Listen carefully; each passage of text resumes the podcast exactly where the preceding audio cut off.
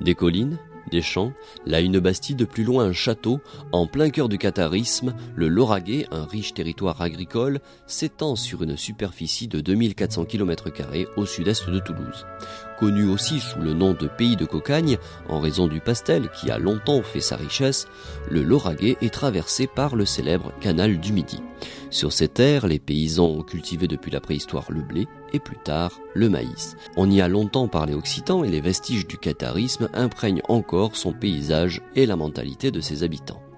Comme dans les territoires ruraux de France, le Lauragais a payé un lourd tribut pendant la Première Guerre mondiale. Afin de remplacer les hommes morts ou blessés pendant les combats, les autorités ont fait appel à la main-d'œuvre agricole italienne. Cette nouvelle population n'aura d'ailleurs aucun mal à s'intégrer au sein du Lauragais. En 1939, ce seront des hommes, des femmes et des enfants qui, fuyant la guerre civile de l'Espagne voisine, trouveront massivement refuge à Toulouse et ses environs. Durant la Seconde Guerre mondiale, la politique du régime de Vichy ne semble pas avoir perturbé les habitudes des quelques habitants qui vivent éparpillés et parfois isolés dans la campagne lauragaise. C'est du moins ce que l'on pensait avant que l'on ne découvre, grâce à des recherches historiques récentes, un événement jusqu'ici largement méconnu et qui aura marqué la vie des paysans du petit village de Seyre, au cœur du Lauragais. En effet, c'est en mai 1940 que près de 80 enfants juifs allemands et autrichiens, tous orphelins et menacés par les lois antisémites nazis, seront protégés par la Croix-Rouge et installés dans la dépendance du château de Seyre. Les habitants aideront ces enfants à surmonter les conditions difficiles de leur fuite avant qu'ils ne soient transférés dans le château de la Hille, en Ariège. C'est grâce au travail de Jean Odol, historien et enfant du pays, que nous connaissons cet événement trop longtemps ignoré. Il nous raconte dans cet entretien l'histoire tragique de ces orphelins juifs, dont certains termineront dans les camps d'extermination nazis.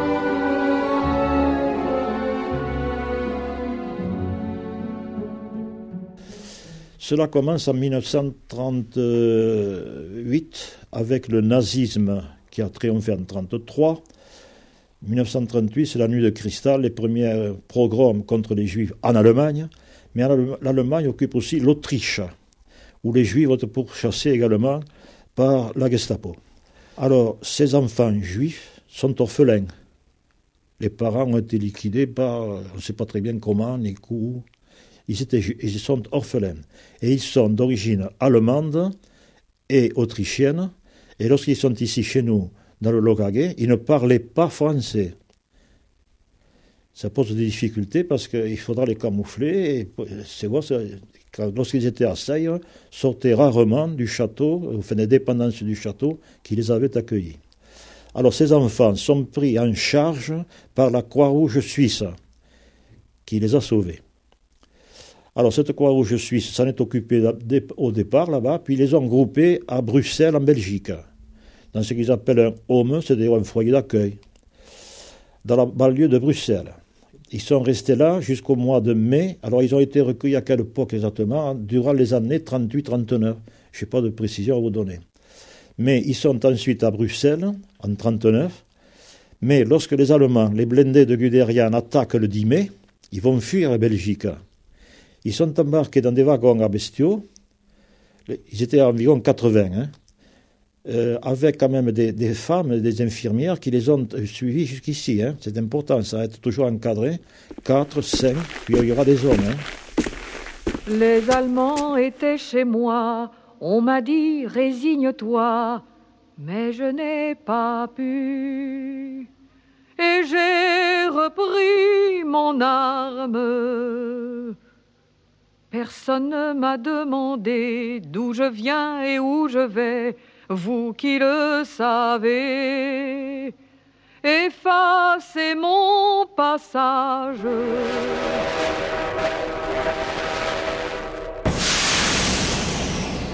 Ceux qui organisent la fuite, c'est la Croix-Rouge. Hein la Croix-Rouge suisse.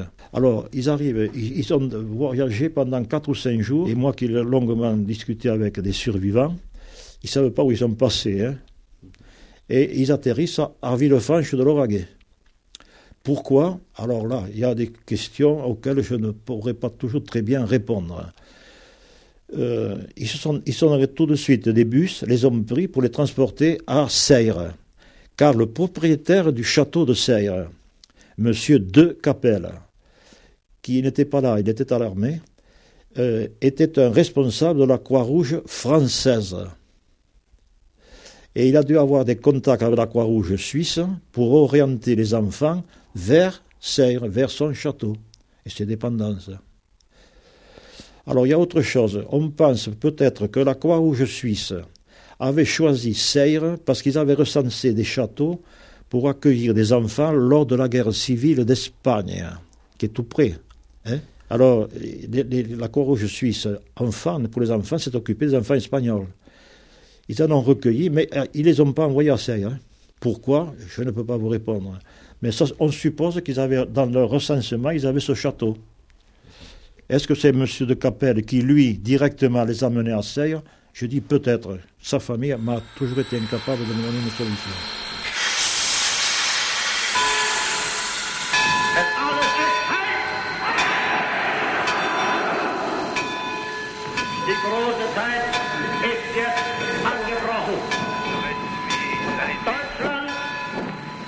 L'honneur, le bon sens, l'intérêt supérieur de la patrie commande à tous les Français libres de continuer le combat là où ils seront et comme ils pourront. Moi, général de Gaulle, j'entreprends ici, en Angleterre, cette tâche nationale. Alors comment ça se passe au château et quel, quel accueil leur est-il réservé par la population? Est-ce que vous avez des, indications?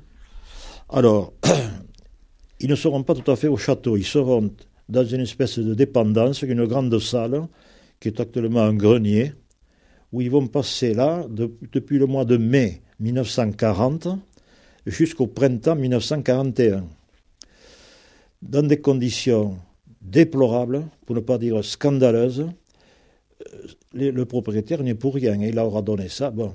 Alors, pas d'eau, pas de chauffage, pas de lit. Ils vont coucher au départ dans de la paille. Euh, pas de WC, sauf, une espèce de, coin où ils allaient faire leurs besoins. Et j'ai toujours en souvenir les récits d'une survivante qui avait 15 ans en 1940. Elle s'occupait des petits parce qu'il y en avait une qui avait deux ans et demi seulement. Elle faisait pipi au lit, la gamine en question. Et sa grande, sa grande amie la prenait dans ses bras, l'hiver, à travers la neige, dans la cour, pour aller faire pipi à l'extérieur. Enfin, des conditions euh, lamentables. Hein. Alors, il y a le problème de l'alimentation. Alors, le ravitaillement français, il y avait des cartes de rationnement, hein, leur a fourni toujours des cartes de rationnement pour avoir du pain, de la viande, tout ce que vous voudrez. Mais ensuite, il y a des envois de la Suisse. Alors la Suisse enverra des, des couvertures, des sacs de couchage, enfin un minimum. Hein. et les choses sont améliorées quand même assez, assez vite. Euh, la population, comment réagit-elle? Alors le, village est tout petit, hein. il y a une centaine, même pas 100 habitants agglomérés à Serre. Alors la population a eu une attitude très favorable. On ne savait, savait pas qu'ils étaient allemands. Hein mais les gosses ne sortaient pas ou très peu. Il y a encore une survivante hein, de cette époque-là, hein, Madame Blaquière, que j'ai rencontrée il y a peu de temps. Alors, ces gosses, euh, il y en avait déjà certains qui étaient à 12 ans, 13 ans. Alors, c'est là, ils allaient se balader un peu. Et certains seront employés dans les fermes, des petits travaux. Ils seront payés essentiellement avec des haricots, des pommes de terre, de la farine de maïs pour fabriquer du mia, des œufs. Et l'accueil a été très favorable. Hein. très favorable. Les gens les ont aidés au maximum. On ne savait pas que c'était des enfin, on ne savait pas grand-chose. Hein. C'était des, malheureux qu'il fallait soigner et aider au maximum. La population s'est donnée à fond pour eux et surtout, ce n'est qu'à l'extrême fin, vers le printemps, qu'on circulait qu'il y avait des gens qui, qui étaient venus à Seyre mystérieusement. On craignait une dénonciation aux autorités. N'oublions pas que nous sommes le régime de Vichy, qui est un régime antisémite, qui avait pris des mesures contre les juifs français dès le mois d'octobre 1940. Donc il fallait absolument faire le silence autour de ces enfants. Et la population française a bien respecté ça. Hein.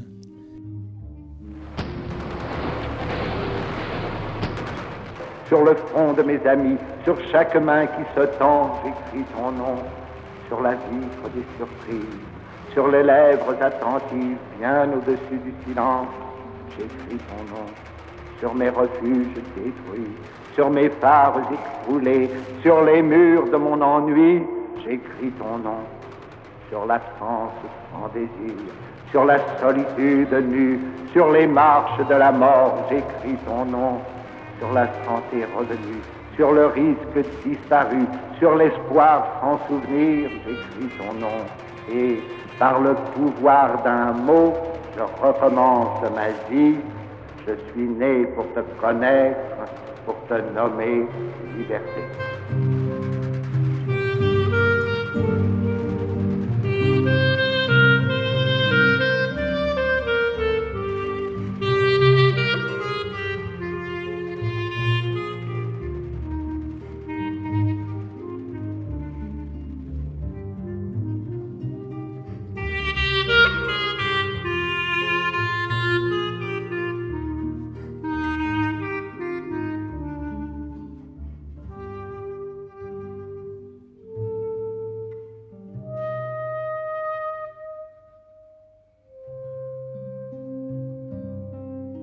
Quelle est l'ambiance à ce moment-là, sous le régime de Vichy, dans le Lauragais et plus particulièrement dans cette zone-là?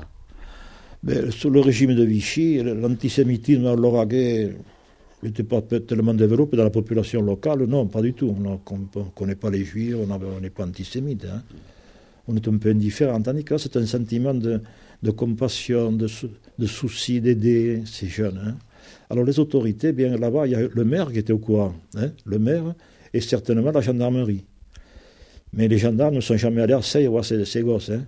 Ce qu'ils feront lorsqu'ils les arrêteront plus tard, lorsqu'ils auront quitté Seille pour le château de la Hille, c'est des gendarmes français qui les surveilleront et qui procéderont à leur arrestation. Hein. Mais c'est plus tard, c'est en 42. Mais en Seyre, il n'y a jamais aucun contact avec les autorités officiellement. Alors après, ils vont partir dans un autre château en Ariège. Alors très vite, les encadrants, les infirmières et tous ceux Suisses qui s'occupaient des gosses ont cherché un château, enfin un local euh, plus accueillant, avec un minimum de confort. Et à force de chercher, ils ont trouvé le château de Laïe, qui est sur la commune de Montaigu-Plantorel, qui est euh, à 10 km au sud de Pamiers, dans la haute vallée de la rivière qui s'appelle la Lèze. Et alors, ça a été un véritable paradis pour eux, quoi, de changer de local. Ils, ont, ils sont partis au printemps, ils sont partis par étapes, ils ne sont pas partis tous ensemble, mais au fur et à mesure que là-bas c'était aménagé un petit peu. Ils sont partis au printemps 1941. Ce château de la Hille, euh, ils l'ont aménagé, ils ont aménagé, ils ont fait des lits, ils ont fait pas mal de choses, ils ont pu se chauffer. Il y avait des poêles. C'est un château qui était vide, qui était inhabité. Et ils ont trouvé quelques meubles. Alors là, qu'est-ce qu'ils faisaient hein? Eh bien, euh, je, pense que certains sont allés à l'école, mais il faudrait le vérifier. Hein. Il faudrait être à la mairie de Montaigu-Plantorel pour le savoir. Je ne l'ai pas fait, ça. Ils, ont, ils sont allés souvent travailler dans les fermes aussi, les grands. Aller donner des petits coups de main. Ils ont été bien accueillis aussi là-bas. Hein. Très bien accueillis par la population qui les a soutenus. Et, et cela jusqu'au mois de juillet 1942. Alors, juillet 42, c'est la rafle général, rappelez-vous la rafle du Veldiv à Paris, juillet 42, la rafle de tous les juifs français. Le gouvernement de Vichy avait déjà interné les juifs d'origine étrangère au camp de Recébédou, par exemple, le camp de Noé à Toulouse. Hein. Mais en 42, on, arrête les juifs français. Alors, dans cette euh, colonie-là, la police française, exactement la gendarmerie, était allée faire euh, des relevés un peu. Donc, ils avaient la liste de tous les enfants et dans leur âge. Et on a arrêté donc les enfants juifs de plus de 15 ans, enfin enfants, adolescents de plus de 15 ans, une quarantaine.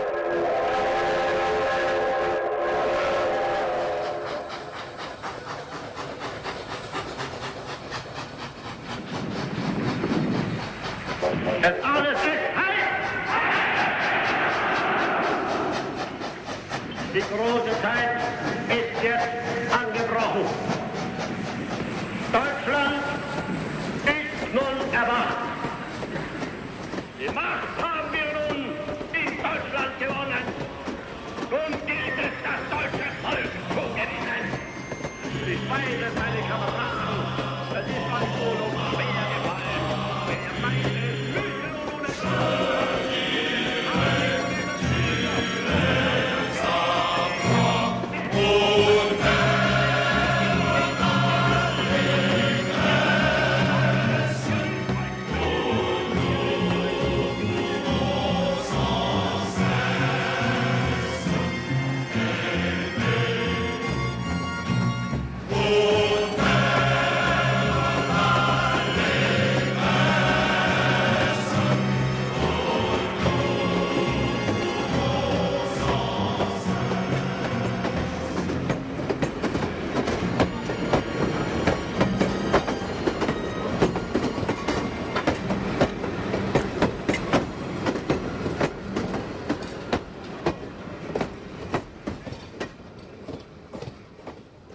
les adolescents arrêtés ont été conduits d'abord au camp de concentration du Vernet, où ils sont restés que huit jours. Hein. La Croix-Rouge suisse va les sauver. Elle va les sauver car euh, ils font du chantage. L'organisme central est à Toulouse. Alors, ils ont fait du chantage car la Suisse, qui était un pays neutre, mais entre guillemets, hein, parce qu'ils soignaient les blessés allemands de la guerre, du front de l'Est, ils étaient soignés en Suisse. Alors ils ont fait du chantage, si vous déportez les enfants juifs, qui sont sous l'autorité suisse, nous, on ne soigne plus les blessés. Et ça marchait. Ça marchait. Les enfants qui ont été arrêtés seront relâchés et reviendront à la Donc ils n'ont pas été déportés à ce moment-là. Mais les enfants, les grands au moins, ont compris qu'ils étaient à la merci d'une opération similaire. Et ils vont essayer de fuir. De fuir où? Vers qui? Comment? Alors certains ont essayé de gagner la Suisse par leurs propres moyens. Ils, prenaient le train ils allaient à pied à Pamiers, prenaient le train à Pamiers et ensuite la Suisse. Avec des papiers quand même euh, faux, mais qui étaient très très bien faits, hein, que leur avaient procuré les Suisses. Hein. Mais c'est la Suisse là-bas, la frontière suisse, qui les a pas voulu. Donc, pas d'enfants juifs, on les a refloués, ils sont revenus à la Bon, d'autres vont essayer de passer en Espagne. Et il faut rendre à César ce qui est à César, c'est que Franco les a accueillis, les a laissés passer. Il y a 8000 juifs, français, étrangers, qui ont passé les Pyrénées et qui ne seront pas remis aux autorités allemandes. C'est Franco, euh, je ne suis pas franquiste, mais c'est quelque comme ça. Les enfants vont partir, certains ont réussi à gagner Barcelone, Seulement, il y a certains qui ont été vendus par les passeurs français à la Gestapo qui l'attendaient au col là-haut. De 11 ont été arrêtés et déportés à Auschwitz. 10 ont disparu dans les chambres à gaz et un est rentré. Wie schwer auch die Krise im Augenblick sein mag, sie wird durch unseren unabänderlichen Willen, durch unsere Opferbereitschaft und durch unsere Fähigkeiten am Ende trotz alledem gemeistert werden. Wir werden auch diese Not überstehen. Es wird auch in diesem Kampf nicht Innerasien siegen,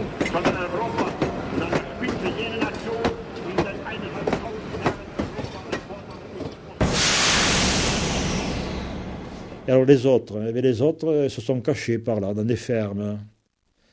Et ils resteront là jusqu'en 1945. Alors qu'est-ce qu'ils sont devenus après? Ils se sont dispersés. Ils ont été pris en charge par des organisations caritatives américaines, françaises, et ils se sont dispersés un peu dans tous les sens. Alors la, majorité partira en Israël, où ils sont toujours. D'autres sont partis euh, en Angleterre. Hein. Peu resteront en France. Certains sont partis aux États-Unis, et je suis en liaison avec celui qui est à Chicago. John Dredd, il changera même de nom. Il est revenu plusieurs fois. Euh, il faisait des recherches, lui, pour savoir l'origine de sa famille. Il a trouvé qu'ils étaient d'origine bavaroise. Alors, ils sont partis là-bas. Ils ont fait des carrières très convenables. Et ils sont revenus sur les lieux. C'est-à-dire, en 2002, il y a eu le retour. C'est-à-dire, il y a eu 40 survivants à peu près qui sont arrivés du monde entier. Notamment une dame d'Australie ils sont restés trois jours et je suis resté avec eux. Euh, elle n'avait aucun souvenir, elle s'est reconnue de rien. Mais la première qui est descendue du bus, qui venait de Toulouse, hein, a bien reconnu les lieux. Elle a reconnu la dame, Madame Blaquière, qui est toujours là. Elle lui a dit Toi, tu étais à la poste. Pourquoi aujourd'hui, pour vous, il est nécessaire de, euh, euh, de, parler de, de, ce qui s'est passé, par exemple, à Seyre? C'est un exemple parmi d'autres. Ça a été l'illustration locale euh, de la lutte contre le racisme, il faut expliquer ce qu'est le génocide, c'est-à-dire l'extermination de quand même de 6 millions d'êtres vivants juifs, tziganes, enfin, euh, et organisé scientifiquement, planifié, avec des moyens industriels, faire disparaître 6 millions d'individus, hein. femmes, enfants, vieillards, peu importe. Alors ça, c'est un devoir, je crois, pour tous les enseignants. D'abord, d'abord les enseignants, et ensuite le faire connaître au grand public. Et surtout, ce qui était intéressant, c'est d'avoir un exemple local, d'avoir un exemple euh, dans le Lauragais. C'est ça qui était intéressant. J'ai fait la même chose pour la résistance. Nous sommes ici, pas loin de la montagne Noire, au, nord de Revel. Hein. Il y a eu un maquis très important, jusqu'à 500, même 1000 individus, qui n'avaient même pas de fusil pour, pour se battre. Bon. Mais il y avait un groupe de juifs qui s'était constitué parmi les maquisards, on les appelait le groupe juif. C'est intéressant de faire pourquoi ils étaient là et d'avoir un exemple local.